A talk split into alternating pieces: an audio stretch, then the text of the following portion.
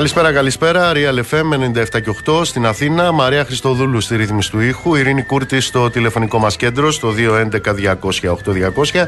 Ηλεκτρονική τρόπη επικοινωνίας με SMS, γραφετερία, αλκενό, το μήνυμά σας και αποστολή στο 19600. Με email στη διεύθυνση studio papakirialfm.gr. Νίκος Μπογιόπουλος, στα μικρόφωνα του αληθινού σταθμού της χώρας. Θα είμαστε μαζί μέχρι τις 9.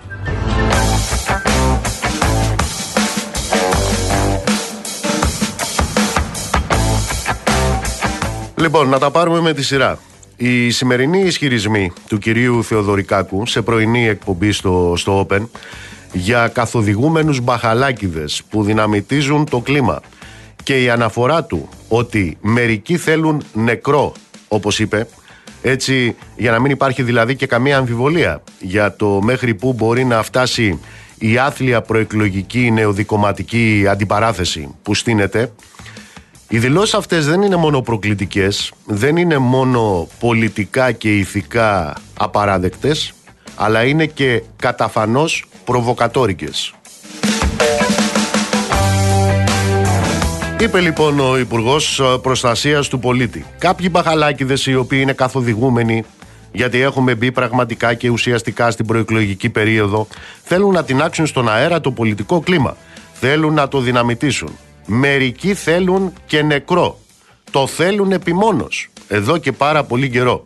Το ήθελαν και το καλοκαίρι, το ήθελαν και όταν έλεγαν ανοησίες για την εγκατάσταση της πανεπιστημιακής αστυνομίας. Το θέλουν και αυτές τις μέρες στην ΑΣΟΕ και δεν ξέρω πού αλλού. Αυτές ήταν οι δηλώσεις του κυρίου Θεοδωρικάκου. Το πρώτο σχόλιο που έχει να κάνει κανείς είναι ότι στο σπίτι του κρεμασμένου δεν μιλάνε για σκηνή. Το δεύτερο σχόλιο είναι ότι όλα αυτά, όλα όσα υπόθηκαν, έχουν ένα κύριο χαρακτηριστικό. Έχουν δηλαδή ως χαρακτηριστικό την αξιοποίηση, την εμπέδωση, την καλλιέργεια ενός κλίματος ε, τρόμου, φόβου, ανασφάλειας που επιχειρείται να επιβληθεί.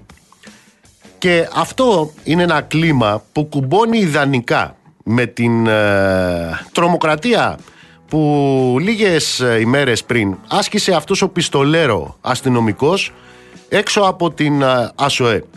Μιλάμε για ένα νόμισμα το οποίο έχει τις δύο όψεις του.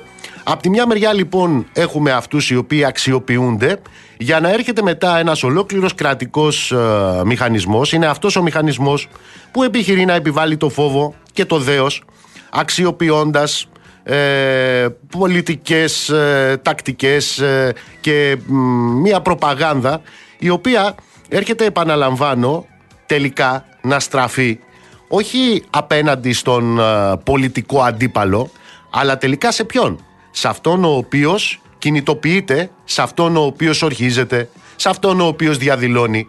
Και ξέρετε αυτός είναι ο ελληνικός λαός. Φαίνεται ότι τους έχει τρομοκρατήσει πάρα πολύ αυτό το οποίο έχει συμβεί στην ελληνική κοινωνία με αυτές τις τεράστιες κινητοποιήσεις μετά το έγκλημα στα τέμπη. Αυτό το οποίο ξέρουμε στην πραγματική ζωή είναι ότι έχουμε επίσημους κρατικούς κατασταλτικούς μηχανισμούς αλλά ταυτόχρονα έχουμε και παρακρατικούς μηχανισμούς οι οποίοι λειτουργούν είτε εναλλακτικά είτε όλοι μαζί. Αφού λοιπόν γίνεται λόγος για τους καθοδηγούμενους μπαχαλάκιδες, τότε θα πρέπει να υπάρχει μία απάντηση από το Υπουργείο Προστασίας του Πολίτη. Ε, για κάποιες στιγμές αναρωτιέται κανείς καθοδήγησης για το πώς διαλύονται οι πορείες και αναφέρομαι και στα βίντεο και αναφέρομαι και στις φωτογραφίες για εκείνους τους κουκουλοφόρους, για εκείνους με τα full face, για εκείνους τους μπαχαλάκιδες σε άλλες ε, περιπτώσεις, οι οποίοι στις ε, κινητοποιήσεις που γίνονταν για τα τέμπη ήταν ε, κρυμμένοι και ενσωματωμένοι πίσω από τις δημιουργίες των ΜΑΤ. Εντάσσονται σε αυτούς τους καθοδηγούμενους μπαχαλάκιδες, στους οποίους αναφέρθηκε σήμερα ο κύριος Υπουργός. Τι ακριβώς είναι αυτοί.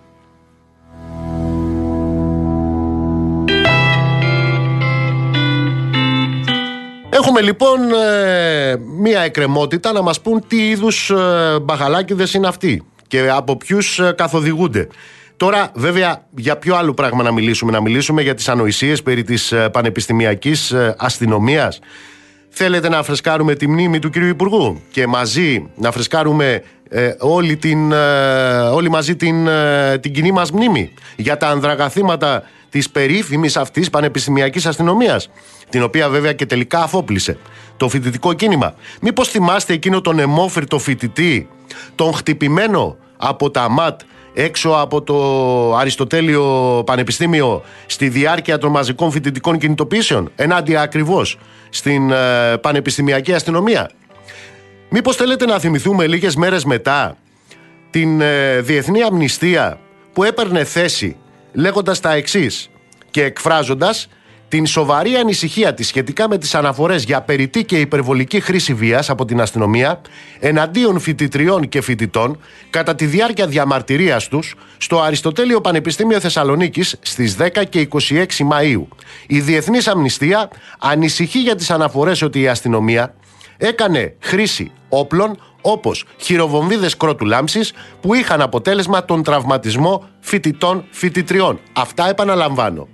Τα λέει η Διεθνής Αμνηστία. Η δε πραγματικότητα τι λέει, ότι πριν από 10 μέρες είχαμε άλλον έναν δημοσιογράφο, ο οποίος λόγω ακριβώς των ανδραγαθημάτων της ελληνικής αστυνομίας έχασε το 50% της ακοής του. Το έχουμε ξανακούσει αυτό; Μα προφανώς το έχουμε ξανακούσει. Θυμίζω σε όλους την περίπτωση αυτού του εκλεκτού συναδέλφου του Μανώλη του Κυπρέου που έχασε την ακοή του εδώ και 12 χρόνια στις κινητοποιήσεις του 2011. Αλλά είναι δυνατόν να επιχειρείτε να στηθεί ένα προεκλογικό παιχνίδι επί τη βάση δηλώσεων ότι κάποιοι θέλουν νεκρούς και είναι δυνατόν να μιλούν για νεκρούς. Πραγματικά θέλουν να μιλήσουμε για νεκρούς. Νίκος Σαμπάνης λοιπόν 18 ετών. Σκοτώθηκε από αστυνομικά πυρά.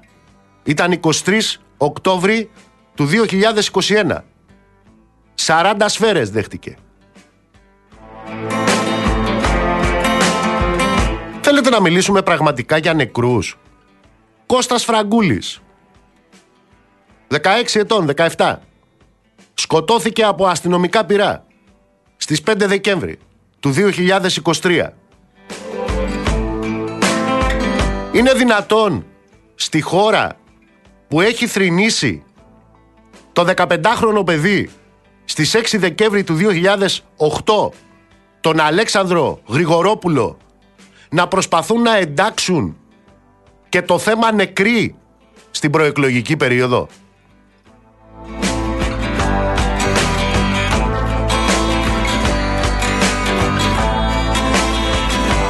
Ο Υπουργός πρέπει να σας πω, μίλησε και για το 12χρονο κορίτσι στον Κολονό, το θύμα του βιασμού δηλαδή αυτών των αλητών, επιμένοντας μάλιστα ότι το παιδί προστατεύεται από την αστυνομία και ότι οι αρχές βρίσκονται σε διαρκή επαφή με τους οικείους της. Ανέφερε ότι οι καταγγελίες που είχαν γίνει στο παρελθόν δεν επιβεβαιώθηκαν. Το γεγονός ότι η αστυνομία, προσέξτε τώρα, περίμενε έτοιμα, έπρεπε να γίνει έτοιμα για να φυλάσσετε νύχτα, μέρα το κορίτσι, δεν κρίθηκε όμως σκόπιμο να απαντηθεί.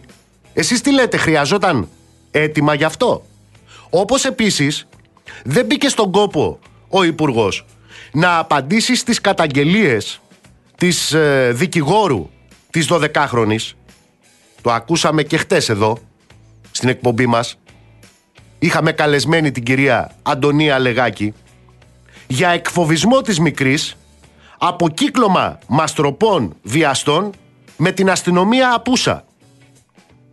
Δεν είχαμε κάποια απάντηση για αυτά, ούτε για τις συνθήκες εξέτασης της ανήλικης που παραπέμπουν σε ανάκριση κατηγορούμενου. Και εννοείται βεβαίως ότι από ό,τι φάνηκε ο κύριος Υπουργός είχε και μια προσωρινή απώλεια μνήμης αφού η υφυπουργός εργασίας, η συνάδελφός του, αυτής της κυβέρνησης, η κυρία Δόμνα Μιχαηλίδου, θυμάστε, έφτασε στο σημείο να κρεμάσει στα περίπτερα. τα στοιχεία του παιδιού.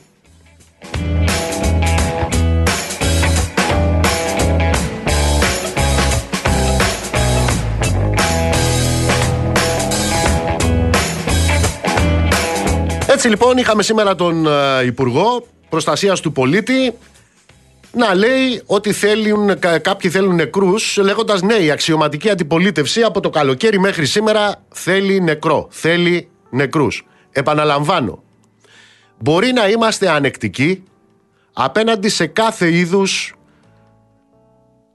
δικοματική οπερέτα προεκλογικού τύπου. Υπάρχουν όμως και ορισμένα όρια.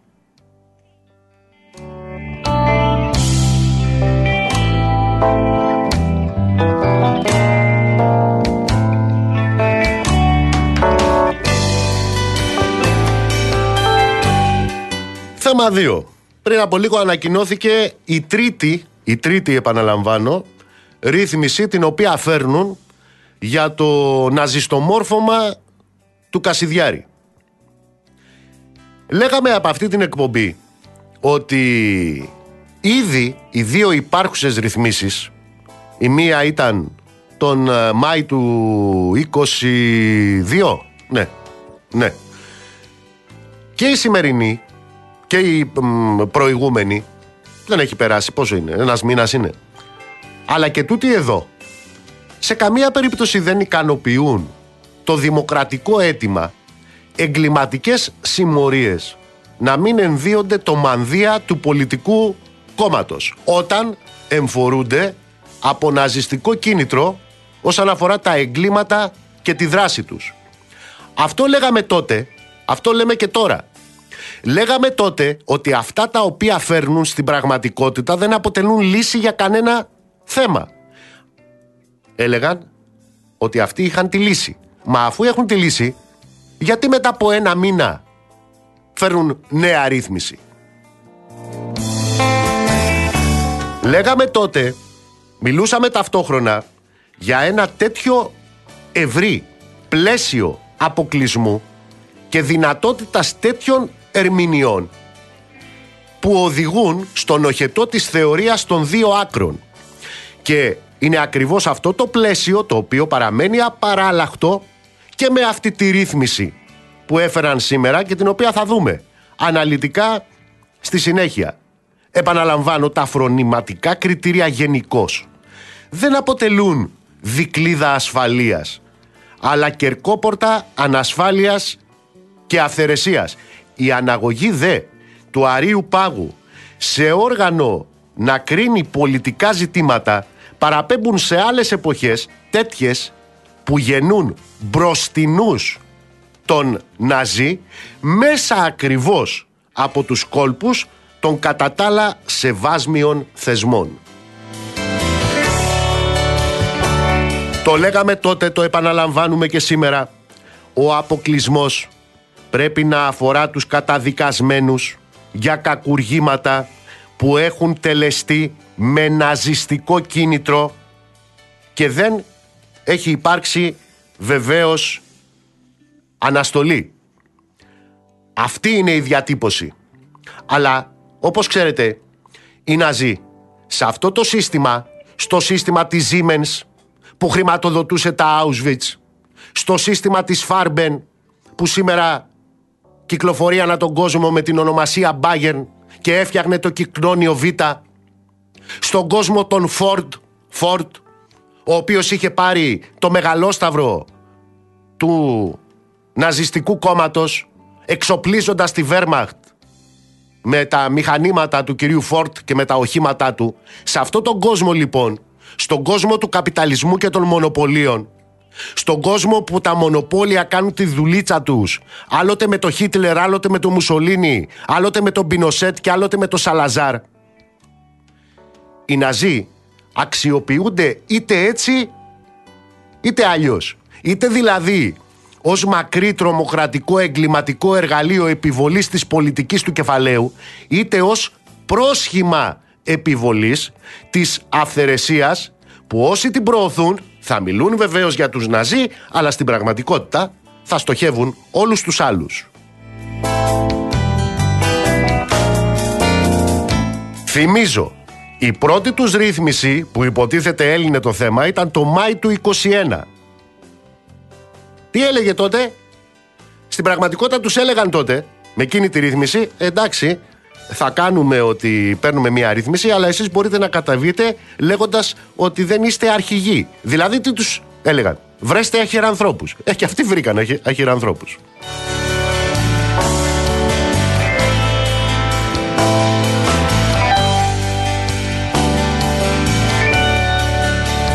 Όλα αυτά δε σε συνδυασμό με το γεγονός ότι παίζεται το παιχνιδάκι να βαφτιστεί ποιος, να βαφτιστεί ο ναζί καταδικασμένος εγκληματίας, η μπροστινή του οι αχυράνθρωποι του, αυτοί οι οποίοι ομνίουν στο κεφάλαιο, αυτοί οι οποίοι ομνίουν στα ΝΑΤΑ, στις Ευρωπαϊκές Ενώσεις, αυτοί οι οποίοι είναι τα τσιράκια ε, εκείνων που έβαζαν τραμπούκους, δολοφόνους, να χτυπάνε συνδικαλιστές στο πέραμα, αυτοί λοιπόν να εμφανίζονται ως τάχα μου αντισυστημικοί. Καταλάβατε τώρα; Και πότε τη φέρνουν αυτή την τροπολογία; Ε; Είναι και σημαδιακή ημέρα σήμερα. Ένα χρόνο πριν ξέρετε τι συνέβη στην Ελληνική Βουλή. Είναι ακριβώς ένα χρόνο πριν. Ένα χρόνο πριν στην Ελληνική Βουλή συνέβη μία από τις μεγαλύτερες αθλειότητες που έχουν συμβεί σε αυτόν τον τόπο. Ήταν ακριβώς πριν από ένα χρόνο που έφερναν εδώ τον Ζελένσκι μαζί με αυτά τα ναζιστικά απόβλητα του Αζόφ.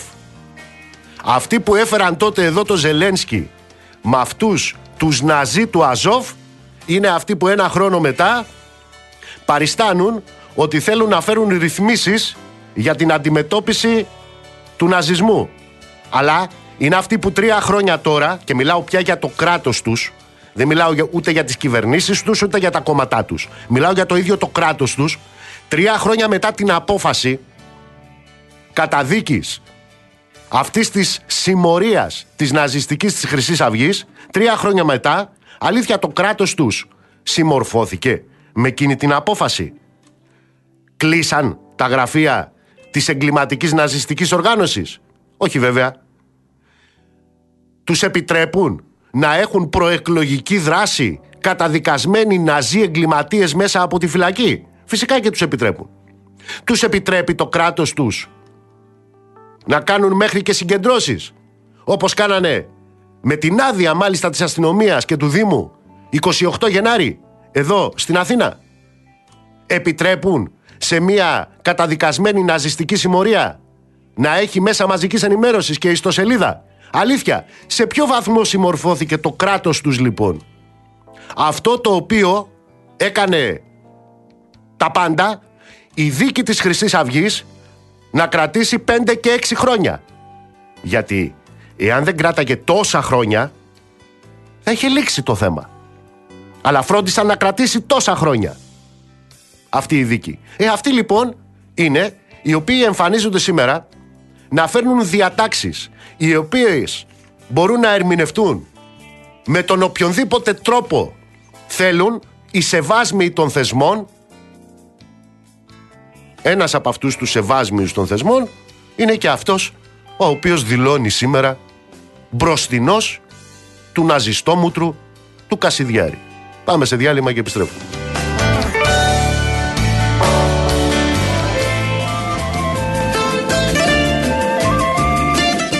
Μια μουσική ιδιοφυΐα του λαϊκού τραγουδιού μας, ο Άκης Πάνου, έφευγε σαν σήμερα, στις 7 Απριλίου του 2000.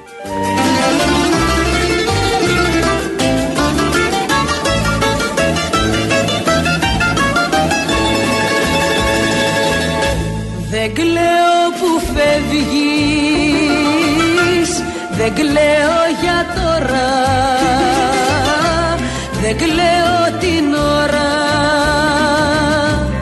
αποχωρισμού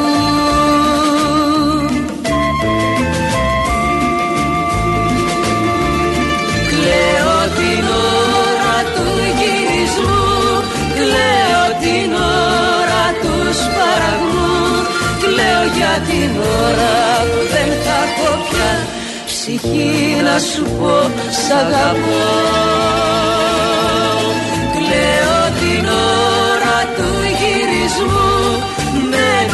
σημάδια του χαλασμού. Κλαίω για την ώρα που δεν θα έχω πια ψυχή να σου πω σ' αγαπώ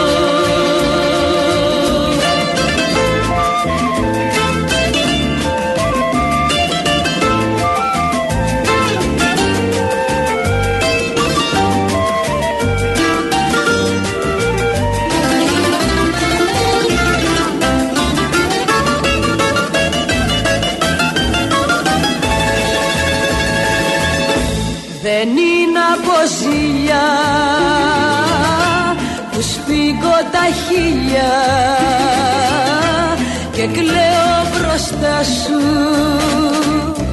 χωρίς να τραπώ.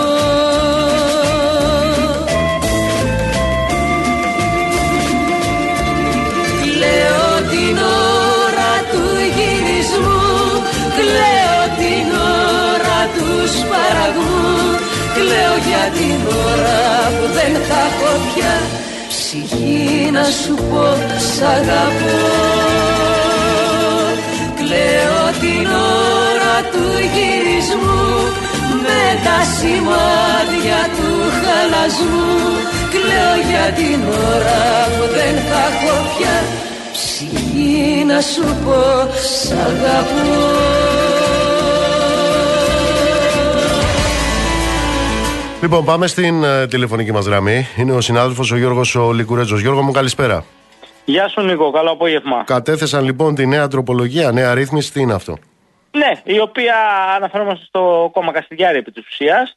Δεν τροποποιεί τίποτα επί της ε, διαδικασίας ή επί των προποθέσεων οι οποίες θα πρέπει να ισχύουν προκειμένου να εγκριθεί η συμμετοχή ενός κόμματος στις εκλογές από τον Άριο Πάγο. Αυτό που κάνει η τροπολογία είναι να διευρύνει τη σύνθεση του οργάνου το οποίο θα έχει την ευθύνη της σχετικής κρίσης και δεν μιλάμε πλέον για ένα πενταμελές τμήμα του πολιτικού τμήματος του Αριού Πάγου, μιλάμε για την ολομέλεια του πολιτικού τμήματος του Αριού Πάγου. Αυτή είναι η πρώτη ρύθμιση η οποία έρχεται και η δεύτερη η οποία δεν υπήρχε στην προηγούμενη τροπολογία. Και εδώ μου επιτρέπεις μια παρένθεση. Είναι πολύ πρόσφατη η ψήφιση της προηγούμενης τροπολογίας για να έρχεται τόσο γρήγορα μια νέα ρύθμιση δεν υπάρχει απάντηση ακόμα από την κυβέρνηση γιατί δεν είχαν προβλεφθεί όλα αυτά πριν από ένα περίπου μήνα όταν και ψηφίστηκε η τροπολογία. Κλείνει η παρένθεση εδώ. Λέει ότι θα μπορεί το σχετικό, η ολομέλεια του πολιτικού τμήματος στην οποία μετέχει ο πρόεδρος αυτού και όλα τα μέλη του να λαμβάνει ή να μπορεί να ζητά σχετική τεκμερίωση για τη θεμελίωση της απόφασής του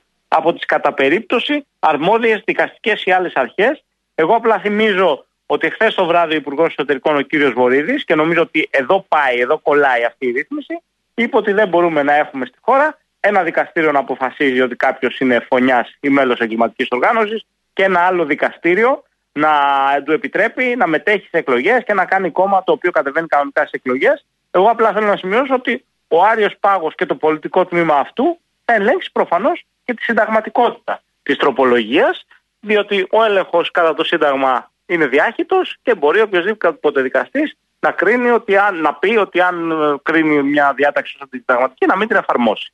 Γι' αυτό και νομίζω ότι έχει πάρα πολύ μεγάλη σημασία πλέον αυτή η ημερομηνία της 5η Μαου. Οπότε και θα υπάρξει σχετική κρίση, καθώς εκεί θα καθοριστούν πάρα πάρα πολλά. Ε, λέγαμε, το, το σημείωσες και εσύ, ότι έχουμε μια νέα ρύθμιση την οποία φέρνουν μόλις ε, ένα μήνα μετά την προηγούμενη και ενώ είχε προϋπάρξει ανάλογη υποτίθεται πριν από δύο χρόνια. Μάη του, Μάης του 21, έτσι. Σωστά. η ρύθμιση η οποία ήρθε πριν από ένα μήνα ήταν για να καλύψει το θέμα της πραγματικής ηγεσίας, το οποίο και αυτό δεν είχε προβλεφθεί πριν από δύο χρόνια, όπως πολύ σωστά λες. Μα εκεί, συγγνώμη αν θυμάμαι καλά, ναι. τι λέγανε, δίνανε, δίναν τη δυνατότητα να κατεβαίνουν αυτοί οι εγκληματίες να μην παρουσιάζονται ως αρχηγοί ή διευθύνοντας στελέχη ηγετικών ή ομάδων. μέλη. Δηλαδή Σωστά. άνοιγαν την κερκόπορτα του αρχιάνθρωπου και του μπροστινού. Σωστά. Πολύ σωστά. Ήρθαν πριν από ένα μήνα με τη διάταξη η οποία ψηφίστηκε τότε να καλύψουν αυτό το ζήτημα σε ένα βαθμό βάζοντας και τον όρο πραγματική ηγεσία αναθέτοντας όμως στον Άριο Πάγο να κρίνει αν αυτός που εμφανίζεται ως πρόεδρος είναι πραγματικός πρόεδρος, είναι αχυράνθρωπος, είναι βιτρίνα και σήμερα έρχονται να διευρύνουν επί της ουσίας τη σύνθεση του οργάνου το οποίο θα κρίνει με την αιτιολογική έκθεση να αναφέρει ότι γίνεται προκειμένου να θωρακιστεί όσο το, με την ευρύτερη δυνατή σύνθεση αυτό το όργανο. Επί της ουσίας, Νίκο, για να λέμε, καταλαβαίνουμε και τι λέμε, αυτό γίνεται προκειμένου να κλείσει το όποιο παράθυρο μπορεί να άνοιγε σε μια απόφαση τμήματος. Και να το προσβάλλει δηλαδή ο Κασιδιάρης σε περίπτωση που κρινόταν αντισταγματικό και η συμμετοχή του στις εκλογές, η απαγόρευση δηλαδή της συμμετοχής στις εκλογές και να πει ότι είναι ένα τμήμα, δεν δεσμεύει την Ολομέλεια και το προσβάλλω ως άκυρο. Ε, κατά, είναι. κατά τη γνώμη σου, αυτή η νέα ρύθμιση η οποία, με την οποία φέρνουν που ξαναλέμε και ναι. στοιχειοθετείται από το ρεπορτάζ και από τη μεταφορά που μας κάνεις ότι δεν αλλάζει το έδαφος.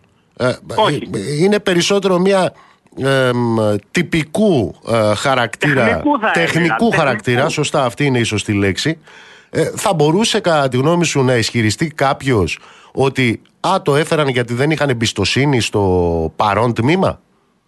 Τι να σου, αν ξέρουν ποια είναι η σύνθεση, διότι εγώ δεν την ξέρω. Ναι, ούτε το, ναι, η αλήθεια είναι ότι είναι ένα πενταμελές τμήμα σε σχέση με το δεκαμελές το οποίο θα κρίνει τώρα. Ε, αν ήξερε η κυβέρνηση ποιο είναι το τμήμα, μπορεί να, μπορεί να ευκόλως να γεννάτο και μια τέτοια υποψία. Αλλά εγώ Νίκο θα επιμείνω σε κάτι Θα επιμείνω στο ζήτημα της συνταγματικότητας της τροπολογίας.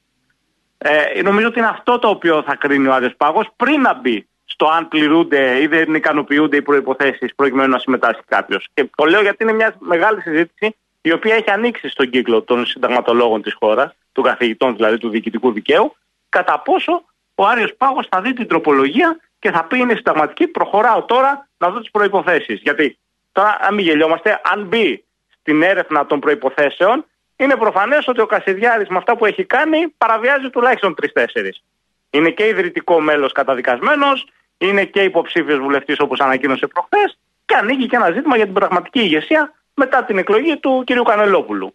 Αλλά το θέμα είναι να φτάσει ο Άρης Πάγος εκεί. Δηλαδή, ναι, και μια και το αναφέρεις αυτό. Εδώ τώρα έχουμε μπροστά στα μάτια μας, ας πούμε, ένα κοροϊδηλί και άνευ προηγουμένου. Έχουμε έναν μπροστινό, έναν μπροστινό. Έχουμε έναν αχυράνθρωπο. Και όλα αυτά, ξαναλέω, γίνονται μπροστά στα μάτια μας. Εδώ να σημειώσουμε ότι ε, τα αδέρφια του συγκεκριμένου έχουν τοποθετηθεί από χτες, έτσι. ναι, ναι, Τον ναι, ναι. αποκήρυξαν. Ναι. Ε, οι οποίοι είναι επίσης δικαστικοί, είναι νομικοί, ναι. Είναι νομικοί. Ακριβώς. Λοιπόν, ο ένας είναι και ενεργή αντιπρόεδρος του Αγίου Πάγου. Ε, υπάρχει και ένα άλλο ζήτημα, γιατί ξαναλέω, ο τρόπος με τον οποίο έρχεται αυτή η ρύθμιση, που έρχεται με ένα τεχνικό υποτίθεται τρόπο να αντιμετωπιστεί το όλο θέμα, δεν αναιρεί ε, όλα αυτά τα οποία έχουν ε, νομοθετηθεί με τις υπάρχουσες ρυθμίσεις, δηλαδή τη μετατροπή του Αρίου Πάγου και της αποστολής του από μια τυπική θεσμική αποστολή να κρίνει την τυπική θα έλεγε κανείς νομιμότητα των κομμάτων ε, να, να, να αναδέχεται μία αρμοδιότητα για να κρίνει τελικά την δημοκρατικότητα. Την δημοκρατικότητα και αυτό είναι μεγάλο θέμα. Ε, ε, γιατί πια ε, μετατρέπεις σε αυτόν που δίνεις αυτή την αρμοδιότητα τον μετατρέπεις σε γκαουλάιτερ σε ό,τι αφορά την, τη, τη, λειτουργία του πολιτικού συστήματος. Είναι άλλο πράγμα ναι. η τυπική ε, γραφειοκρατικού τύπου θα έλεγε κανείς ε, δραστηριότητα με την έννοια αν τηρείται η τυπική νομιμότητα και είναι άλλο πράγμα να μπαίνεις σε διαδικασίες ελέγχου και κρίσης για το αν το κόμμα του Μπογιόπουλου ή το κόμμα του Λικουρέτζου είναι δημοκρατικό ή δεν είναι. Ε, νομίζω Νίκο το έθιξε, νομίζω δεν κάνω λάθος, αν κάνω λάθος να με συγχωρήσει ο κ. Διαμαντόπουλος ο καθηγητής, ο οποίος είπε ότι μέχρι σήμερα ο Άριος Πάγος επί της ουσίας έκρινε μόνο το έμβλημα και το όνομα. Δηλαδή, αν ε, εμπίπτει στους περιορισμούς στους οποίους έθετε το προεδρικό διάταγμα και επί της ουσίας τι να μην έχει, να μην έχει το βασιλικό στέμα, να μην έχει το πουλί της Χούντας και άλλα τέτοια.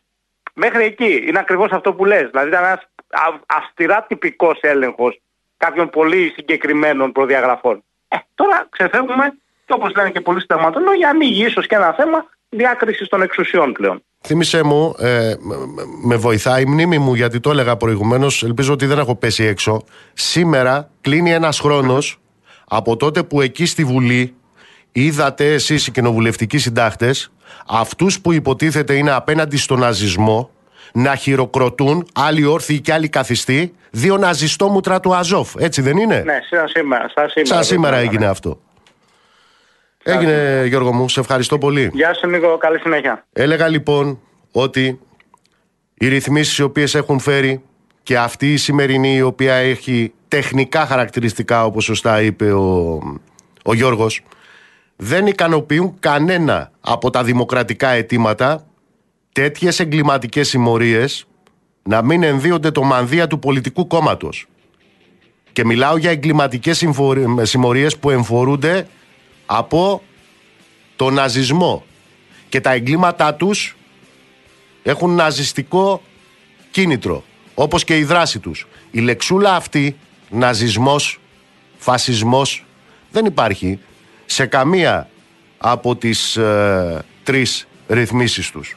Και επαναλαμβάνω, ανακύπτουν τα συνταγματικά ζητήματα τα οποία ανακύπτουν και βεβαίως για το ζήτημα αυτό υπάρχουν πάρα πολλά κροκοδίλια δάκρυα.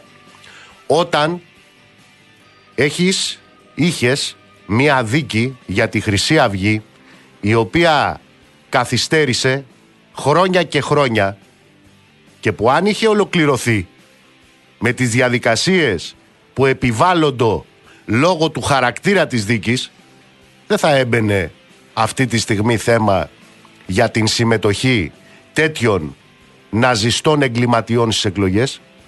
Αυτά έχουν συμβεί σε αυτή τη χώρα. Δέκα χρόνια μετά τη δολοφονία του Παύλου Φίσα.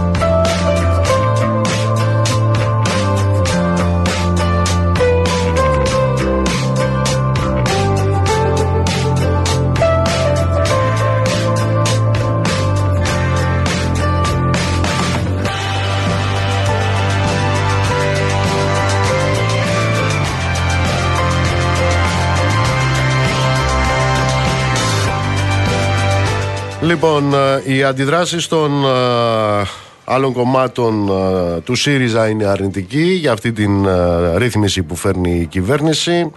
Ε, το ΠΑΣΟΚ ε, αναμένεται μάλλον να την ψηφίσει παρά τις ε, τοποθετήσεις ε, οι οποίες είναι επικριτικές για την κυβέρνηση. Να θυμίσω ότι είχαν ψηφίσει βέβαια αυτοί ε, και είναι ο ΣΥΡΙΖΑ και το ΠΑΣΟΚ την πρώτη ρύθμιση τον Μάη του 2021. Σε ό,τι αφορά τη δεύτερη ρύθμιση, ο ΣΥΡΙΖΑ έφερε δική του τροπολογία, η οποία ήταν στο πνεύμα ακριβώς ε, της ε, κυβέρνησης, όσον αφορά την ουσία δηλαδή των, ε, των πραγμάτων, ε, θέτοντας ε, σοβαρά ζητήματα ερμηνεών και φρονηματικού τύπου τελικά τοποθετήσεων απέναντι στους, ε, στο αν κάποιος είναι εγκληματίας ή δεν είναι, αν είναι δημοκράτης ή δεν είναι.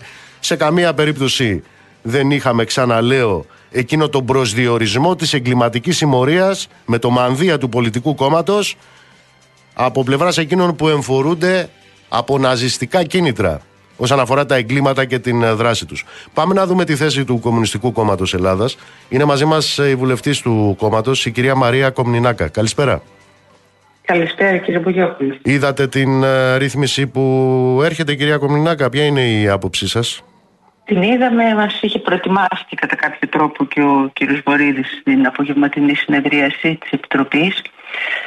Ε, ε, κοιτάξτε, ε, εμείς βλέπουμε ότι στην συγκεκριμένη ρύθμιση δεν αλλάζει η ουσία της ε, τροπολογίας που είχε ψηφιστεί ένα μήνα πριν που το ΚΚΕ από τότε είχε ταχθεί αρνητικά γιατί ακριβώς με τις ε, διατυπώσεις που είχε ε, στο νόμο θεωρούμε ότι άνοιγε πολύ επικίνδυνους δρόμους για να γενικευτεί μια τέτοια διαδικασία και σε βάρος άλλων κομμάτων σε μια λογική που υπάρχει και έχει εκφραστεί και στην Ευρωπαϊκή Ένωση της απαράδεκτης ταύτισης Ε, Αυτή η του- θεωρία δύο άκρα και τα λοιπά. Ναι. η θεωρία διάκρων και λοιπόν.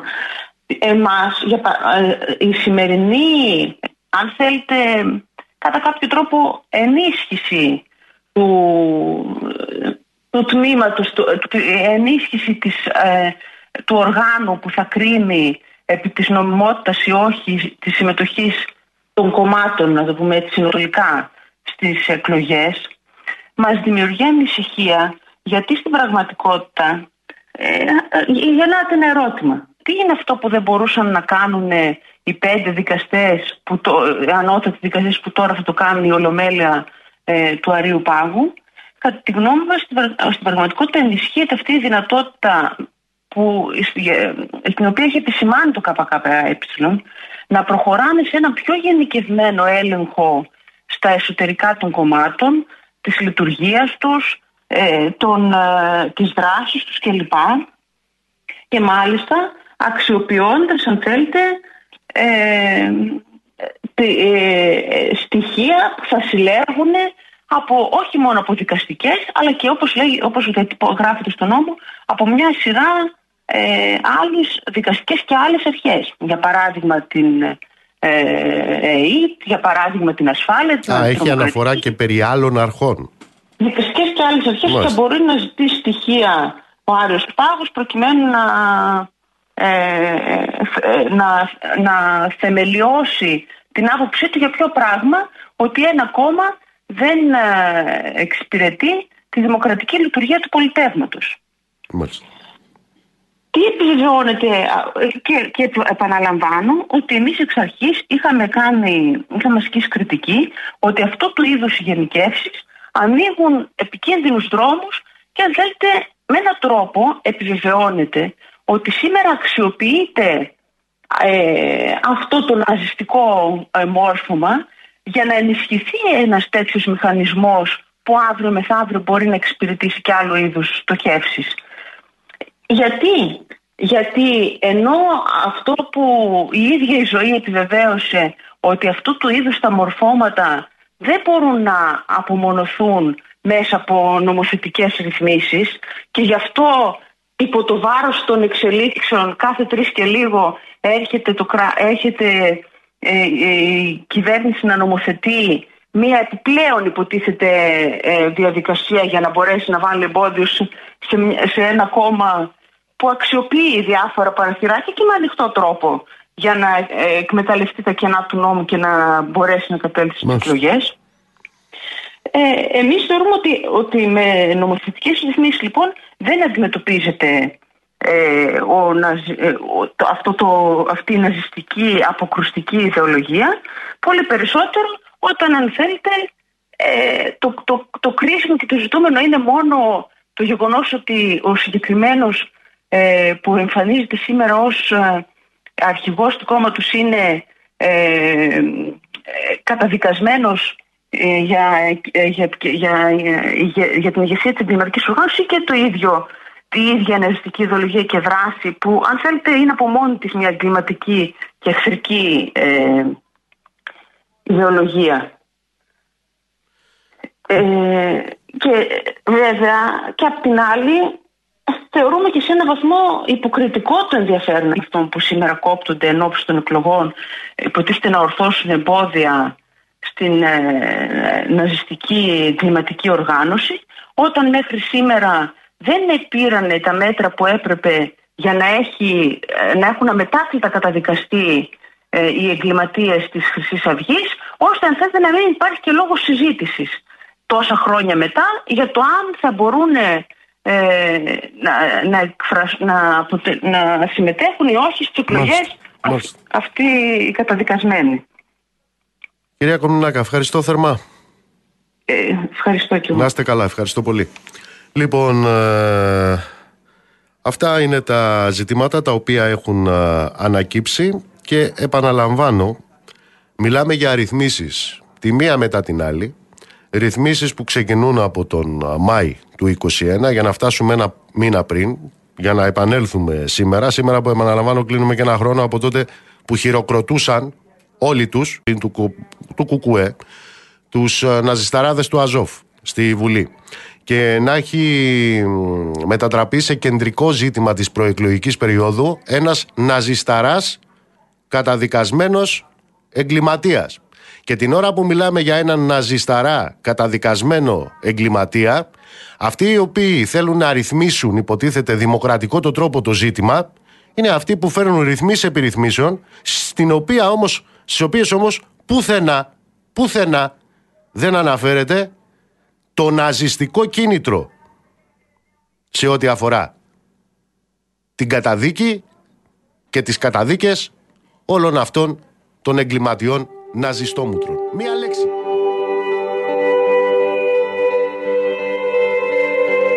Καλησπέρα, καλησπέρα. Δεύτερη ώρα της εκπομπής. Ε, Καλώς ήρθατε όσοι μπήκατε τώρα στη συχνότητα. Μαρία Χριστοδούλου στη ρύθμιση του ήχου. Ειρήνη Κούρτη στο τηλεφωνικό μας κέντρο.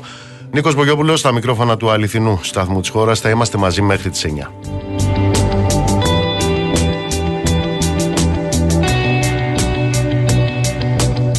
Θέλω να την ευχαριστήσω θερμά που είναι εδώ μαζί μας. Είναι η καθηγήτρια, η κυρία Αναστασία Κοτανίδου, καθηγήτρια πνευμονολογίας και εντατικής θεραπείας στο ΕΚΠΑ και τακτικό μέλος ε, του ΔΣ του Εθνικού Οργανισμού Μεταμοσχεύσεων. Κυρία Κοτανίδου, καλησπέρα. Καλησπέρα σας.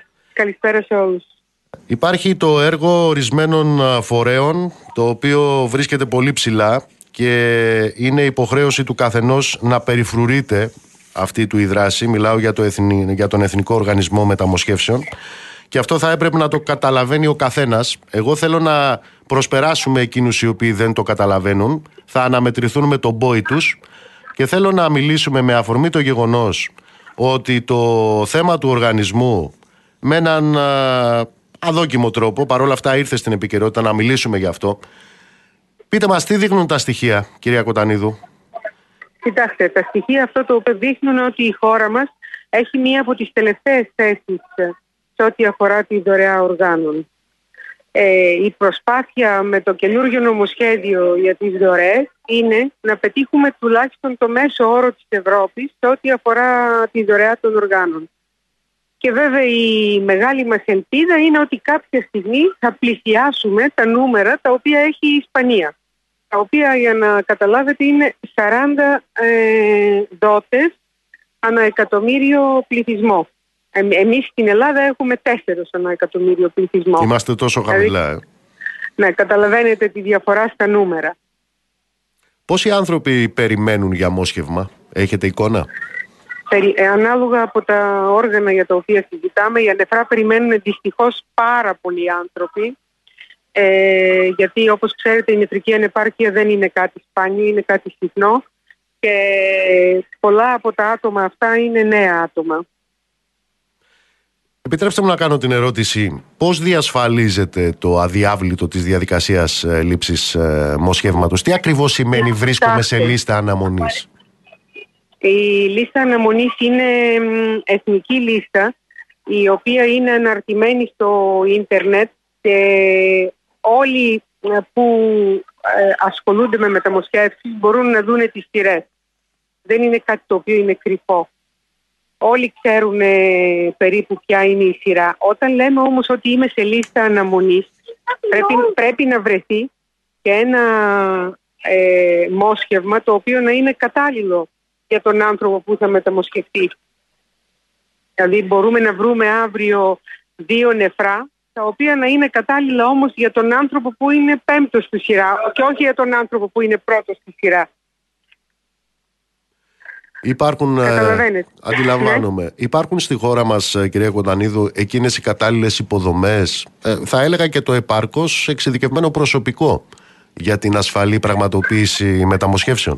Των μεταμοσχεύσεων, βεβαίως, βεβαίως. Στη χώρα μας γίνονται πάρα πολλές μεταμοσχεύσεις νεφρών ε, υπάρχουν επίσης οι μεταμοσχεύσεις νεφρών από ζώντες δότες που είναι, αυτή είναι μια πολύ μεγάλη προσφορά.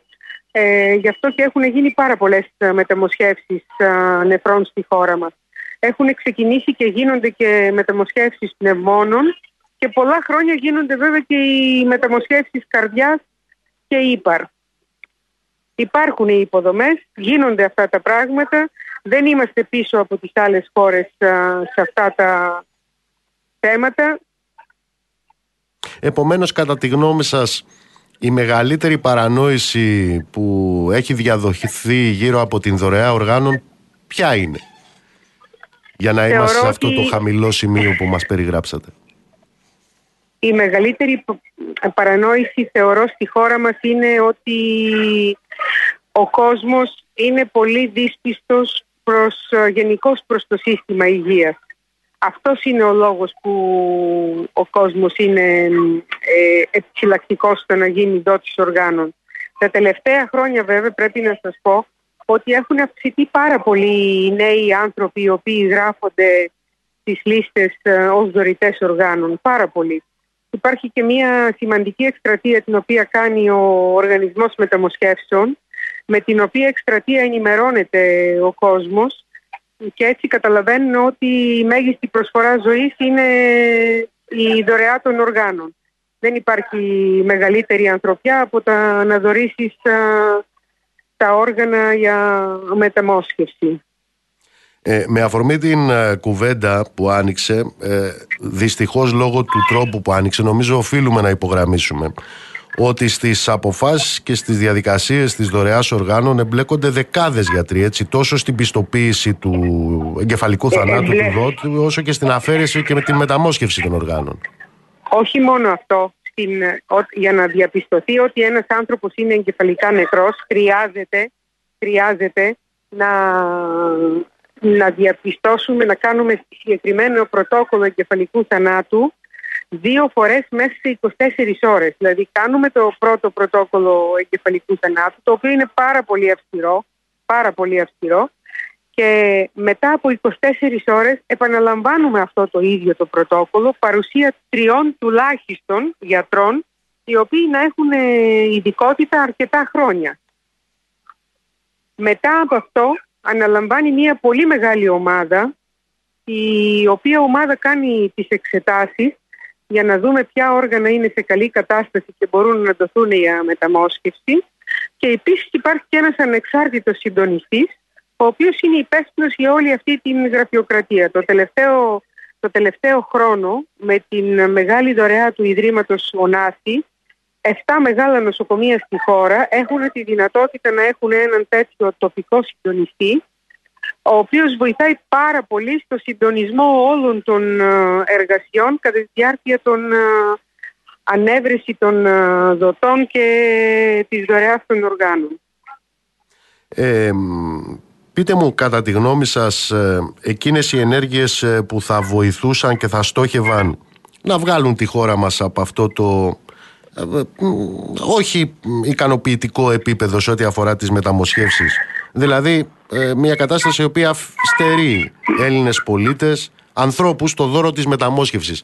Ε, ε, βασικές κινήσεις ποιες θα Ναι. έπρεπε να είναι; Κοιτάξτε, οι βασικές κινήσεις καταρχήν θα έπρεπε να είναι να μην υπάρχει δυσφήμιση της δωρεάς των οργάνων. Αυτή είναι μια πολύ βασική. Μμμ. Και η δεύτερη είναι αυτή η καμπάνια η οποία έχει ξεκινήσει ο Εθνικός Οργανισμός Μεταμοσχεύσεων για το πόσο σημαντική είναι η δωρεά των οργάνων. Ε, επίσης υπάρχουν ε, μ, κάποια άλλα διαφημιστικά σποτ τα οποία και σε αυτά είμαστε στη διαδικασία ε, παραγωγής από ανθρώπους που είναι επώνυμοι και θέλουν να δημοσιοποιήσουν το ότι έχουν πάρει ε, κάποιο όργανο, έχουν μεταμοσχευτεί με κάποιο όργανο και να μ, ε, παρακινήσουν τον κόσμο να κάνει αυτό το σημαντικό βήμα για να γίνει δωρητής οργάνων. Πείτε μου κάτι τελευταίο. Ε, Ποιος μπορεί να γίνει δωρητής οργάνων, Μπορούμε όλοι να είμαστε δωρητές όλοι, οργάνων; Όλοι, όλοι, όλοι. Όλοι μπορούμε να είμαστε δωρητές οργάνων. Ε, όταν φτάσει αυτή η στιγμή και έχουμε ένα μ, τεράστιο πρόβλημα το οποίο δεν μπορεί να μας επαναφέρει στη ζωή, οι κατάλληλοι γιατροί θα εξετάσουν ποια από τα όργανα τα οποία ε, έχουμε στο σώμα μας είναι κατάλληλα για να μεταμοσχευτούν. Κυρία Κοντανίδη, θέλω να ευχαριστήσω θερμά. Εγώ ευχαριστώ πολύ. Να είστε καλά, ευχαριστώ Γεια σας, πολύ. Γεια, γεια, γεια.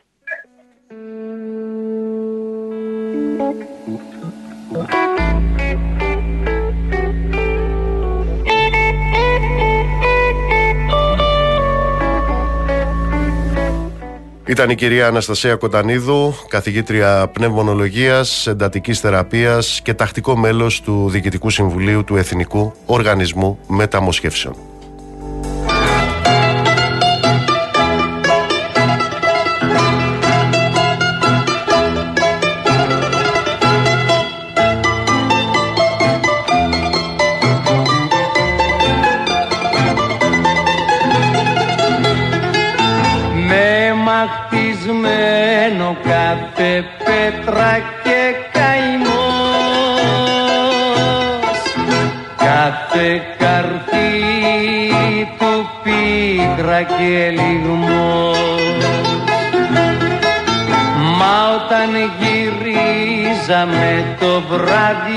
Απ' τη δουλειά. Εγώ και εκείνη όνειρα φιλιά. Το βέρναγε ράσκει βροχή. Μα ήταν λιμάνι και αγκαλιά και γλυκά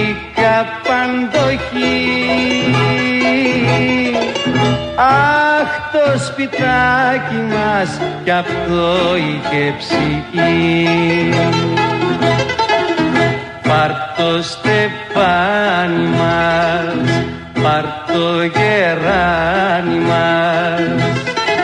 Στη δραπετσόνα πια δεν έχουμε ζωή. Κράτα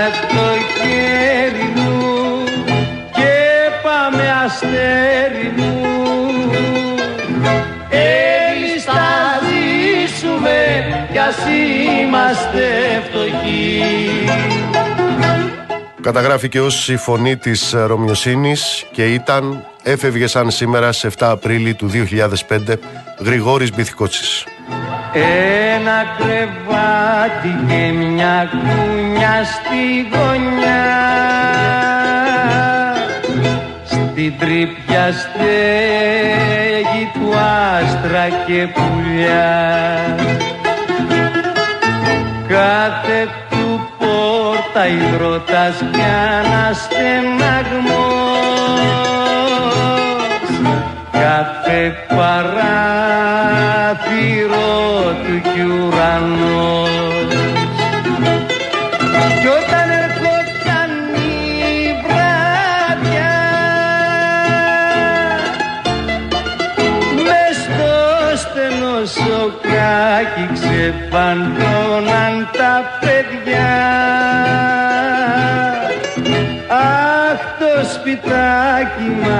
κι αυτό είχε καρδιά. Πάρ' το στεφάνι μας, πάρ' το γεράνι μας. Στη δραπετσόνα πια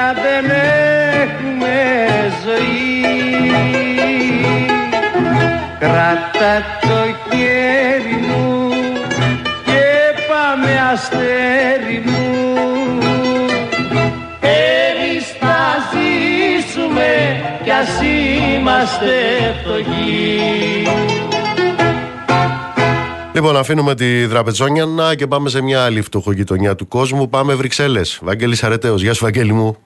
Καλησπέρα, καλησπέρα. Τι γίνεται με τους Παντσέρι, με, του, με την κυρία Καηλή και τα συναφή; Ε, έχουμε καταρχήν την απόφαση της Βελικής Δικαιοσύνης για αποφυλάκηση του Παντσέρη ε, με ηλεκτρονικό βραχιολάκι βέβαια και με περιορισμό κατοίκων. Ε, Αυτός είναι που μετανόησε, έτσι; Αυτός είναι που μετανόησε. Μετανόησε. Προφανώς για να ληφθεί αυτή η απόφαση σημαίνει ότι ο Παντσέρη είπε ό,τι είχε να πει και οι Βέλγοι δικαστές έκριναν ότι ήταν ε, αρκετό και έτσι τον αφήνουν προς το παρόν μέχρι την ε, τη δίκη Ε, και την άλλη εβδομάδα θα κριθεί και ε, η ε, τύχη της ε, Εύας Καηλή για τους επόμενους δύο μήνες καθώς ε, το αρμόδιο δικαστικό συμβούλιο θα εξετάσει τη δικιά της προφυλάκηση. Ε, υπάρχει μια ισχυρή ελπίδα πλέον μετά την αποφυλάκηση του Παντσέρη ότι ίσως ακολουθήσει τον ίδιο δρόμο και η Εύα Καηλή ε, καθώς όπως ε, εκτιμούν εδώ στις Βρυξέλλες ε, εφόσον ο Παντσέρη είπε όλα αυτά που ήξερε, ε, οι αποδείξεις και όλα τα στοιχεία είναι πια στα χέρια των ε, δικαστικών αρχών του Βελγίου και έτσι ενδεχομένως να είναι πιο εύκολο αυτή τη φορά να αποφασίσουν για την ε, άρση της προφυλάκησης της ε, Καηλή. Φυσικά και αυτή με, ε, με ηλεκτρονικό ε, βραχιολάκι. είχαμε μια συνέντευξη ροή που έδωσε η Εύα Καηλή σε μια Ιταλίδα βουλευτή του κόμματος της Φόρτσα Ιτάλια την περασμένη εβδομάδα η οποία δημοσιεύθηκε στην Κορία Τερασέρα. Η Εύα Καηλή ε, είπε ότι ε, θεωρεί τον αυτό της ε, θύμα, ότι είναι αθώα και θα το αποδείξει, ότι είναι ένα τρόπεο σε ένα ευρύτερο παιχνίδι όπως είπε ε, το οποίο ε, ουσιαστικά σκοπεύει στο να στιγματίζονται οι χώρες του Νότου και ότι είναι σίγουρη ότι θέλει να συνεχίσει την πολιτική όταν τελειώσει όλη αυτή η περιπέτεια όπως έγραψε η Κοριέρε Τελασέρα. Δηλαδή δεν το κατάλαβα αυτό. Η κυρία Καηλή βλέπει τον εαυτό της ως θύμα μιας προπαγάνδας και ενός σαμποτάζ κατά της Ελλάδας ε, κατά των χωρών του Νότου. Και μάλιστα σύμφωνα με την Κορία Δερασέρα είπε ε, η Ελλάδα, η Ιταλία, η Μάλτα και άλλες χώρες και προσπαθεί έτσι ε, να δείξει ότι είναι όπως είπες ένα θύμα, ε, ένα, ένα, ένα τρόπο όπως είπε η ίδια σε αυτή τη μεγαλύτερη γεωστρατηγική ε, διαμάχη ανάμεσα στις χώρες του Βαρά και του Νότου. Είναι. Έτσι, τουλάχιστον. Ναι, αντικείμενο ναι, ναι. της γεωπολιτικής διαμάχης, κυρία Καήλη. Ακριβώς, ακριβώς, ακριβώς. Ε, και ε, εδώ στις Βρυξέλλες θεωρούν ότι ακριβώς επειδή επιβεβαιώνεται αυτό που πολλοί πίστευαν από την αρχή ότι η Εύα Καηλή ε, θα ήθελε κάποια στιγμή να επιστρέψει στην πολιτική. Προφανώς αυτή η γραμμή υπεράσπισης, να λέει δηλαδή διαρκώς ότι είναι αθώα και να αρνείται τα πάντα, αποσκοπεί Μάλιστα. κάποια στιγμή ενδεχομένως σε, σε κάτι τέτοιο. Με το Ευρωπαϊκό Λαϊκό Κόμμα τι έγινε, γιατί τις προάλλες ε, μπήκαν οι αστυνομικοί μέσα στα γραφεία του. Τι συνέβη εκεί; Εκεί είναι μια άλλη υπόθεση, ε, πολύ μικρότερης κλίμακας από ό,τι ξέρουμε, από ό,τι μαθαίνουμε τουλάχιστον. Ε, είναι μέσα στα πλαίσια μιας ευρύτερης έρευνας που κάνει η γερμανική αστυνομία για δύο πρώην προσωρινούς συνεργάτες του Μάνφρετ Βέμπερ, του Προέδρου του Ευρωπαϊκού Λαϊκού Κόμματος. Ε, η υπόθεση φαίνεται να έχει ως εξής το, το 2019 ο Βέμπερ ε, ε, υπέγραψε ένα συμβούλιο συνεργασίας με έναν εξωτερικό συνεργάτη για την προεκλογική τότε εκστρατεία και ήταν ο άνθρωπος που θα ανελάμβανε και ανέλαβε τελικά όλα τα, τα θέματα της ψηφιακής εκστρατείας. Αυτός, ο οποίος είναι η γερμανική υπηκότητα, συνεργάστηκε τότε με έναν άλλο Γερμανό στη Γερμανία και ε, φαίνεται ότι υπήρξαν κάποιες περίεργες οικονομικές συναλλαγές ανάμεσά τους και έτσι η αστυνομία η γερμανική ζήτησε την ε, βοήθεια της βελικής αστυνομίας για να εξακριβωθούν κάποια στοιχεία από το ΕΛΚ. Άρα φαίνεται τουλάχιστον με τα στοιχεία που έχουμε μέχρι τώρα ότι δεν πρόκειται για κάτι, για ένα σκάνδαλο που, στο οποίο εμπλέκεται άμεσα το ΕΛΚ, απλά ήταν εξωτερικοί συνεργάτες οι οποίοι είχαν κάποιες δικές τους περίεργες συναλλαγές. Μάλιστα. Έγινε Βάγγελη μου, σε ευχαριστώ πολύ.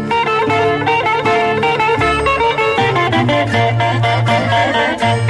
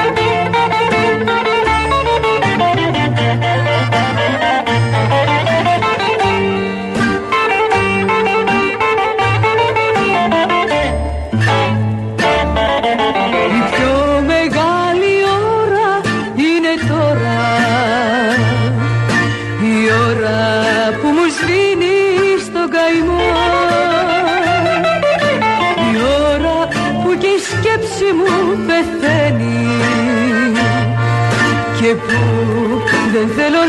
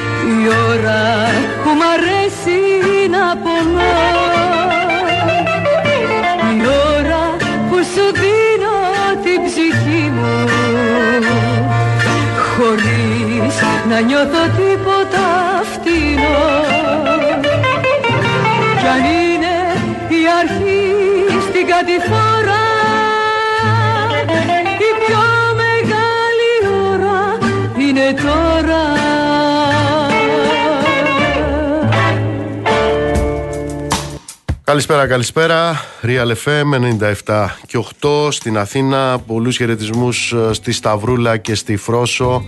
Πολλά, φιλά, πολλά φιλιά κορίτσια εκεί στην Κυψέλη. Καλησπέρα στο φίλο τον Γιώργο τον Μπράχο. Καλησπέρα στο Μπαβλάν, στο Θεολόγο, στο Γιάννη. Γεια σου φίλε Αντώνη. Γεια σου Δημήτρη. Γεια σου Τζίμι. Γεια σου Βλάση. Βλάση, σήμερα είναι η μέρα του Άκη Πάνου και του Μπιθικότσι. Λοιπόν, εσείς το ξέρατε ότι υπάρχουν αρνιά Πόρσε. Εσύ το ξέρεις ε, Μαράκη ότι υπάρχουν αρνιά Πόρσε. Δεν το ξέρεις. Κύριε Λε, Λεχουρίτη, καλησπέρα. Καλησπέρα κύριε Μπογιόπουλο. Έχω συνηθίσει στην εκπομπή σας κάθε Παρασκευή να έχει μουσικές αφιερώσεις.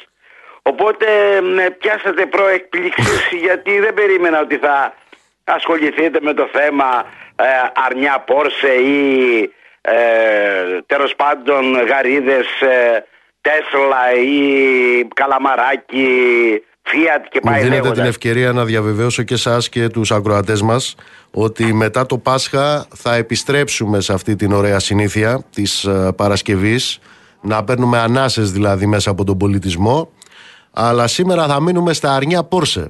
Τι είναι το αρνί Πόρσε κύριε Λεχουρίτη, Είναι εσείς το ξέρετε; αρνί που θα το φάνε οι ανώτεροι Θεού άνθρωποι ενώ οι κατώτεροι ε, θα φάνε τα αρνιά τα οποία θα πολλούνται ενδεχόμενα στις, ε, Τι είναι στα αυτά σούπερ τα, μάρκετ. τα ζάσταβα είναι αυτά, τα αρνιά ζάσταβα; Ε, ναι, δεν Άρα. ξέρω, μπορεί να είναι, και ξέρω εγώ και τι μπορεί να είναι, μπορεί να είναι και μοτοποδήλατα, ξέρω εγώ τι μπορεί να είναι. Αλλά αυτό τα καλύτερα το ξέρει ο Υπουργός Ανάπτυξης και Επενδύσεων. Ε, ίσως έχει συνηθίσει να παρουσιάζει τη διατροφή μας με αυτοκίνητα. Ε, διαφορετικά δεν μπορώ να το εξηγήσω. Δηλαδή, οι έχοντες χρήματα θα τρώνε καλά φαγητά, οι μη έχοντες χρήματα θα πηγαίνουν να παίρνουν από το καλάθι του νοικοκυριού αυτά που τους σερβίρουν χωρίς να το θέλουν, αλλά επειδή το θέλει ο Υπουργός Και πόσο Ανάπτυξης πάει η και βενζίνη, για κυβέρνηση. το, η βενζίνη για το αρνί Πόρσε, πόσο πάει; Η βενζίνη κιλό. για το αρνί Πόρσε θα κυμανθεί γύρω στα 13 με 14 ευρώ. Ενδεχομένα κάποτε να τα περάσει, αλλά ξέρετε το να βγαίνει ο υπουργός και να λέει 40% ε, ακριβότερο το αρνί Πόρσε ε, σας ικανοποιεί ή σας ικανοποιεί να φάτε ε, το αρνάκι ε, ξέρω εγώ ζάσταβα όπως το είπατε με 9,90 ενώ είχε δεσμευτεί και αυτό είναι το, χει- το παράδοξο ξέρετε δημιούργησε μια αναστάτωση σε όλη την αγορά σε όλη την κοινωνία και γιατί το λέω; Διότι η- ενώ πριν ε, μια εβδομάδα είχε δηλώσει ε, δια ε, σε- ε, συνέντευξη που είχε παρουσιάσει σε ένα πρωινάδικο ότι δεν προτίθεμαι να δημιουργήσω αναστάτωση στην αγορά και να βάλω στο καλάθι του Πάσχα πρωι- αρνί και κατσίκι. Δηλαδή δεν σκοπεύω στο καλάθι του Πάσχα, στα σούπερ μάρκετ, να βάλω το αρνί και το κατσίκι. Είχε αναφέρει μεταξύ άλλων ο Υπουργός Ανάπτυξης και Επενδύσεων. Στο όνομα του να 29 μην, Μαρτίου. καταστραφούν, ε, να μην καταστραφούν οι κρεοπόλες, οι χασάπιδε, οι κτηνοτρόφοι από τα σούπερ μάρκετ. Ακριβώς. Γιατί ο σκοπός μου δεν είναι να πλήξω την αγορά του κρέατος. Θα μπορούσε να εκλειφθεί μια τέτοια προσπάθειά μου σε μια υπόδειξη στους καταναλωτές να πάνε να αγοράσουν το αρνί και το κατσίκι από τα σούπερ μάρκετ. Αλλά τώρα Όταν μπήκε. λοιπόν- Μπήκε στο σούπερ μάρκετ τώρα. Μπράβο. Όταν λοιπόν τη μία δηλώνει αυτό και αναιρεί τον ίδιο του τον εαυτό, ο ίδιος ο υπουργός, πώς πρέπει να, εκτο- να το εκλάβει η αγορά, οι στινοτρόφοι, οι κρεοπόλες, οι καταναλωτές, γιατί εμπλέκονται και οι καταναλωτές, αφού σου λέει ότι τα 9,90 είναι χαμηλής ποιότητας προϊόντα κρέατα. Το λέει ο ίδιος. Είναι δυνατόν να μιλάει ο ίδιος ότι είναι χαμηλής ποιότητας τα αρνιά και τα πόρσε θα έχουν 13-14 ευρώ. Μάλιστα.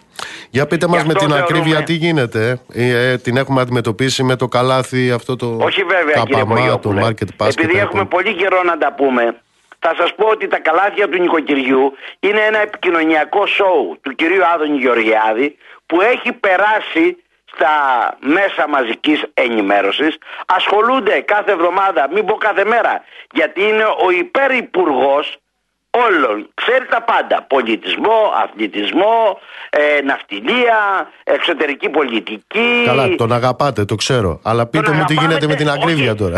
Να σας πω κάτι. τον αγαπάμε. Θέλουμε, δεν θέλουμε γιατί τον ε, βλέπουμε κάθε μέρα. ναι. Κατά τα άλλα, ο Λεχουρίτης έχει πρόβλημα, λέει, να βγει στη δημοσιότητα και γι' αυτό τα κάνει όλα αυτά. Ενόχλησε όταν κάναμε τον μποϊκοτά στα γαλακτοκομικά, αλλά δεν ενοχλεί το ότι έφερε τον κόσμο στα κάγκελα ε, για το θέμα ακρίβεια, ε, διαλύοντας τους κτηνοτρόφους με αυτό το οποίο θέλει να περάσει και να πουλήσει γιατί ο σκοπός δεν ήταν τι κανένας άλλος κύριε Μπογιόπουλε από το να κατευθύνει τον κόσμο για μία άλλη πολλωστή φορά στα σούπερ μάρκετ. Έχετε δεν έχουμε εκτιμήσει. τίποτα με τα σούπερ μάρκετ. Πείτε μας πριν κλείσουμε, έχετε εκτιμήσει το φετινό γιορτινό τραπέζι; 334 ευρώ θα πάει 12,5% ακριβότερο από πέρσι, λίαν επίοικέστατα Μάλιστα. και θεωρούμε ότι μετά το Πάσχα θα ξεκινήσουν νέες ανατιμήσεις στα προϊόντα, άλλωστε αυτό είχε προβλέψει και ο Υπουργός Οικονομικών ο κύριος Σταϊκούρας. Να, έγινε και Ένα- μια έρευνα προχτές της Νίλσεν που λέει για τους ε, ε, βιομήχανους ότι πάνε σε αυξήσεις από 5 μέχρι 20%. Ακριβώς. Άρα Μάλιστα. δεν τα λέει μόνο ο Λεχουρίτης, τα λέει όλη η αγορά. Οπότε καλό τον κύριο Υπουργό Ανάπτυξης και Επενδύσεων να απευθυνθεί εκεί που πρέπει και όχι εκεί που δεν πρέπει. Κύριε Λεχουρίτη, ευχαριστώ θερμά. Καλή συνέχεια, να είστε καλά.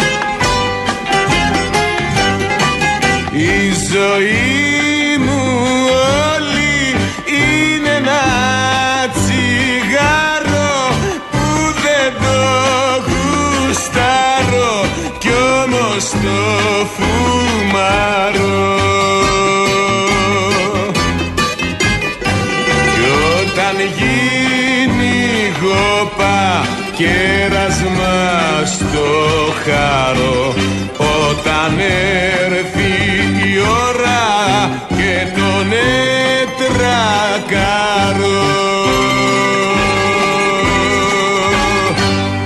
μετά τον τεράστιο Άκη Πάνου, μετά τον μέγιστο Καζατζίδη, Παύλος Παπαδημητρίου. Γεια σας κύριε Παπαδημητρίου. Πω πω φίλε μου τι υποδοχή μου κάνεις να είσαι γερός Να σε Όλα τα ρωτήσω καλά, κάτι. όλα τα καλά σου εύχομαι Ναι, ήθελα να το πάω χαλαρά για να καταλήξω σε αυτό που θα ρωτήσω τώρα. Όπα, ω, Το ω, ω. οποίο το ρώτησα και πριν στη Γιάμαλη εδώ με τον Μπαγάνη και τον κύριο Σταυρακάκη, όταν Ναι, ναι. πρώτο άκουσα την είδηση. Ναι, ναι Η ΕΠΟ είναι αυτή που διοργανώνει, που πότε, μπα- μπα- εν πάση περιπτώσει, προείσταται το ελληνικό ποδοσφαίρου, έτσι δεν είναι; Είναι προϊσταμένη αρχή και Καλή. διοργανώτρια του τελικού του κυπέλου Θαυμάσια. Είναι αυτή που δεν μπορεί να βρει Έλληνες διαιτητές. Δεν έχει Έλληνες διαιτητές. Που ψάχνει έξω να βρει ξένους διαιτητές. Σωστά. Που εκείνους που βρίσκει δεν τους στέλνουν αυτοί που παίζουν μπάλα. Σωστά. Που μετά ψάχνει να βρει κάτι άλλους. Ναι Ε, αυτή η ίδια είναι τώρα που λέει ότι δεν μπορεί να διοργανώσει. Καλά, αυτό το ξέρουμε και από τους περσινούς και προπέρσινους τελικούς κτλ. Τελικό κυπέλου στην Ελλάδα. Ναι Αυτή είναι. Αυτή, αυτή ναι Και θα τον πάει, λέει, τώρα στην Κύπρο. Η απόφαση η σημερινή της Εκτελεστικής Επιτροπής της ΕΠΟ είναι πραγματικά την παραμονή των δικών μας εκλογών ε, εδώ στην Ναι, Ελλάδα. Δηλαδή 20 Μάη. σ- Σάββατο 20 Μάη να διεξαχθεί ο τελικός στην Κύπρο. Αυτοί λοιπόν που δεν μπορούν να κάνουν τελικό εδώ στην Ελλάδα, που δεν έχουν διαιτητές, που το ένα, που τα. Τι δουλειά κάνουν. Είναι επαγγελματίες παράγοντες. Εντάξει.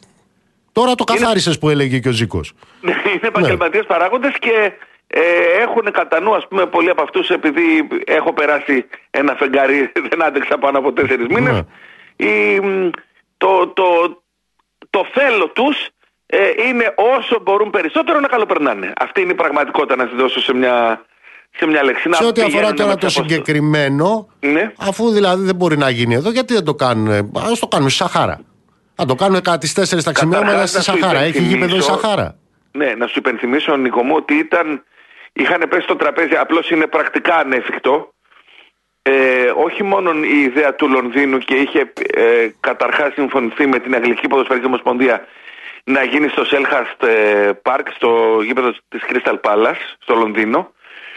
Αλλά είχε πέσει στο τραπέζι και η πρόταση της Μελεφούρνης με το σκεπτικό ότι υπάρχουν ε, πάρα πάρα πολλοί Έλληνες εκεί και να πάει ο τελικός εκεί.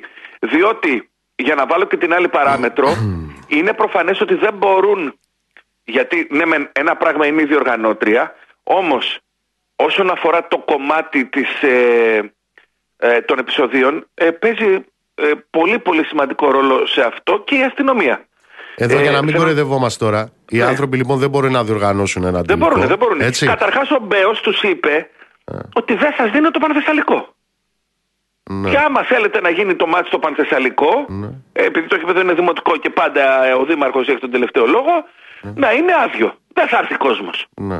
Λοιπόν, ξαναλέω, οι άνθρωποι δεν μπορούν να κάνουν ένα τελικό. Διότι εδώ, εντάξει, και σε άλλες χώρες τα βλέπουμε αυτά, φεύγουν οι ομάδες, αλλά εκεί μιλάμε για ένα εμπορικό προμοτάρισμα. Σωστό, σωστό Εντάξει, είναι εδώ αυτό. δεν πρόκειται περί αυτού. Εδώ πρόκειται περί του γεγονότος ότι δεν μπορούν να κάνουν ένα τελικό Δεν γιατί μπορούνε, φοβούνται Νίκο μου, ότι θα δεν μπορούνε, δεν σκοτωθούν μπορούνε. οι ιδιωτικοί μπορούνε. στρατοί. Για να, για να είμαστε Εάν δεν ακριβές- μπορούν Ναι, όμως να κάνουν τα αυτονόητα, Ναι, αλλά το ρώτησα αυτό και μου απάντησες. ναι. Είπαμε τι δουλειά κάνουν. Εντάξει. Ναι, και να, πω, και να πω και κάτι άλλο. Η μπάλα είναι μπάλα. Στρογγυλή. Προφα... ε, Προφανώς και η ΑΕΚ ε, είναι το αδιαφιλονή και το φαβορή για να προκριθεί στο, στον τελικό μετά από το 3-0 του πρώτου ημιτελικού ε, απέναντι στον Ολυμπιακό. Σύμφωνοι. Και εγώ πιστεύω ότι τελικά θα προκριθεί η ΑΕΚ στον τελικό. Λέω όμως, εφόσον η ΕΠΟ αποφασίζει και έρχεται σε συμφωνία, γιατί πήρε την ε, γνώμη και, τη, και συμφώνησαν τελικά και οι δύο ομάδες και ο ΠΑΟΚ και η ΑΕΚ που είναι το πιθανότατο ζευγάρι του τελικού. Λέω όμως εγώ μέσα μου, μπάλα είναι. Φαντάσου, αυτό θα σε χαροποιήσει βεβαίως εσένα ως οπαδό, στη ρεβάρς που θα γίνει τη Μεγάλη Τετάρτη, Που τη μεταδίδει ο Real. και θα το μεταδώσουμε όπως και το Παναθηναϊκός Ολυμπιακός φυσικά την Κυριακή.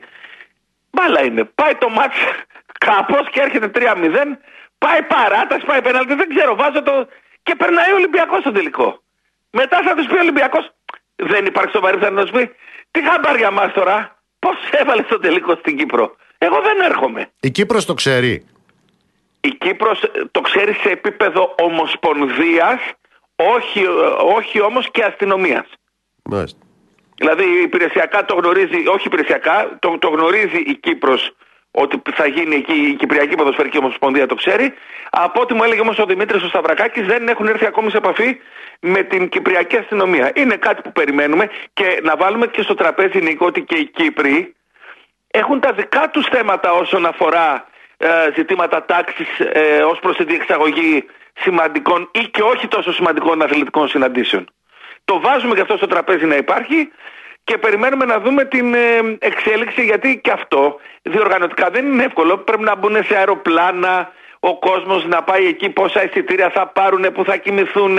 Έχει νταραβέρει η ιστορία Μάλιστα. αυτή. Πότε βλέπεις να λύγει αυτό τώρα; Μέσα στη Νίκο, βδομάδα μέχρι θα τη με- λήξει; με- εγώ λέω ότι μέχρι τη Μεγάλη Τετάρτη το βράδυ να είμαστε καλά πρέπει να Α, να περιμένουμε. δούμε και ποιος θα προκριθεί. Ναι, στο Ακριβώς, ημιτελικό. ακριβώς. Συ- ε, Είναι grand favori η ΑΕΚ, αλλά πρέπει να περιμένουμε. Εντάξει. Και μετά βλέπουμε. Σε ό,τι Γιατί αφορά όπως την γνωρίζεις και κατάδια, εσύ, βέβαια, τα συμπεράσματα έχουν βγει από τώρα. Εννοείται, εννοείται. Συμφωνώ απολύτως. Σας περιμένουμε και θα ενημερώνουμε εμείς. Έγινε, φίλε, ευχαριστώ Έγινε, πολύ. ευχαριστώ. Να σε καλά.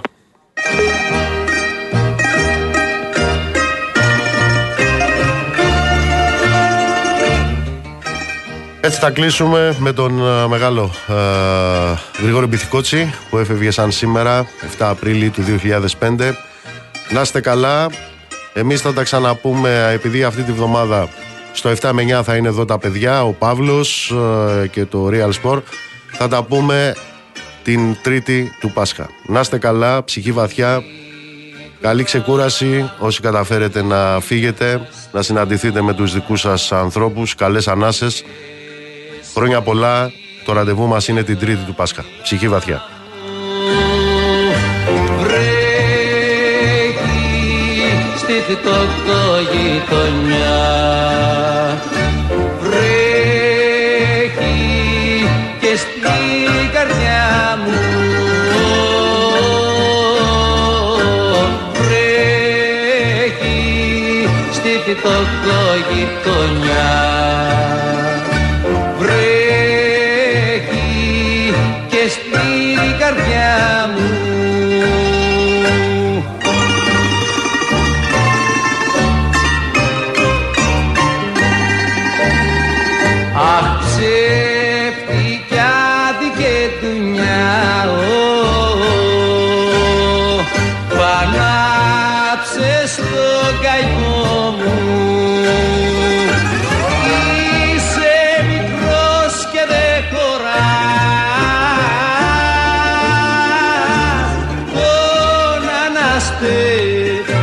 τον αναστέναγαμό μου.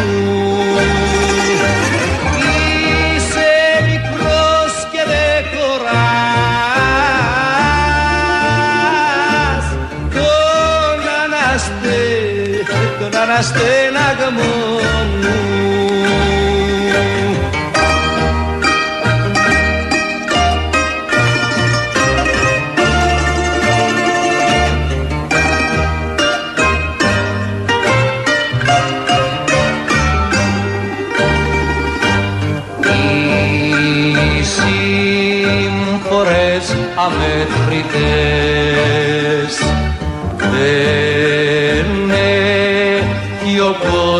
κόσμος